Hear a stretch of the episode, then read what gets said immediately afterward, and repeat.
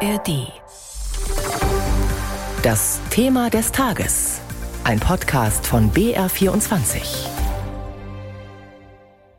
Silvio Berlusconi hat Italien geprägt über viele Jahrzehnte und dem Land unter anderem den politischen Populismus und das Privatfernsehen gebracht. Als TV-Unternehmer wurde der gebürtige Mailänder bekannt und reich. Zum Medienmogul ist Berlusconi aber mehr durch Zufall geworden. Seine ersten Millionen verdiente er als Bauunternehmer. Für mich war klar, dass ich nicht als Angestellter für jemanden arbeiten, sondern selbstständig sein wollte. Ich wollte Unternehmer werden und in der Zeit gab es den Bauboom.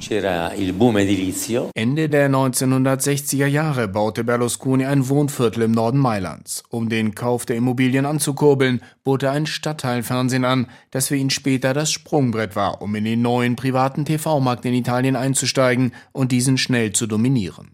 Berlusconi wurde zu einem der wohlhabendsten Männer des Landes. Außer Fernsehsendern und Zeitungen gehörten ihm Banken, Supermärkte, Versicherungskonzerne und der Fußballclub AC Mailand, den er für einige Jahre zum erfolgreichsten Europas machte.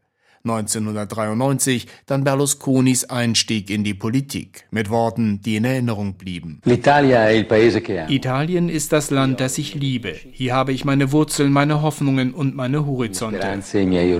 Die jahrzehntelang regierende Christdemokratische Partei war Anfang der 1990er Jahre infolge eines Korruptionsskandals zerbrochen.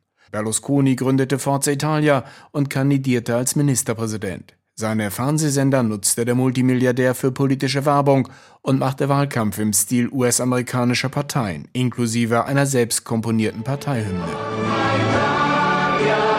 Berlusconi gewann die Wahl 1994 und wurde zum ersten Mal Ministerpräsident. Mit Unterstützung der Lega und der ehemaligen Neofaschisten der Allianza Nazionale, die Berlusconi an der Regierung beteiligte. Die anderen Parteien hatten Lega und Faschismus nie erlaubt, an die Regierung zu kommen. Wir haben sie 1994 reingeholt. Berlusconi enttabuisierte damals die extreme Rechte im Land. Er machte 2008 auch die spätere Regierungschefin Giorgia Meloni zu seiner Jugendministerin. Viermal ist Berlusconi Ministerpräsident gewesen, insgesamt fast zehn Jahre, so lange wie kein anderer in Italien seit Kriegsende. Immer wieder sorgte Berlusconi in dieser Zeit für Schlagzeilen, unter anderem als er 2003 den Sozialdemokraten Martin Schulz im Europaparlament für die Rolle eines KZ-Aufsehers empfahl. Signor Schulz, la suggerirò per il ruolo di Capo. Mehrfach stand Berlusconi vor Gericht. International für Aufsehen sorgten die Verfahren zu erotischen Festen, den sogenannten Bunga-Bunga-Partys. Berlusconi beklagte, die italienische Justiz verfolge ihn aus politischen Gründen. Die faktische Souveränität in diesem Land liegt nicht mehr beim Parlament, sondern sie gehört den linken Staatsanwälten und Richtern.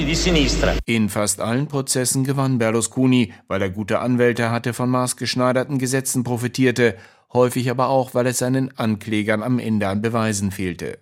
In über 30 Verfahren ist Berlusconi einmal rechtskräftig verurteilt worden, 2013 wegen Steuerhinterziehung. Als Strafe musste der einst mächtigste Mann des Landes Sozialdienst in einem Altersheim leisten.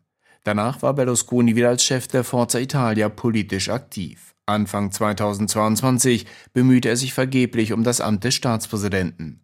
Einige Monate später aber gehörte Berlusconi als Teil der Rechtskoalition um Giorgia Meloni zu den Wahlsiegern und zog wieder in den Senat ein.